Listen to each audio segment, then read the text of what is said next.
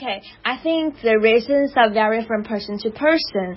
Um, for some teenagers, like the young girls and the young boys, maybe they will wear something uh, fashion only to make themselves become more popular at school. You know that nowadays the social media is really popular among kids, and they will just they will there are a lot of stars on it, so young people will just model after the how the stars dress themselves, how they do makeup like this, only to make them look smart.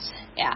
Uh, and I think for another group of people, maybe fashion can represent their character. So they want to use these stylish things to show themselves that they have an open-minded character. For example, for some old people, they still want to wear some fashion clothes only to show others that they are still very open-minded to new stuff. So I think um, fashion is always a good way to represent one's one's character.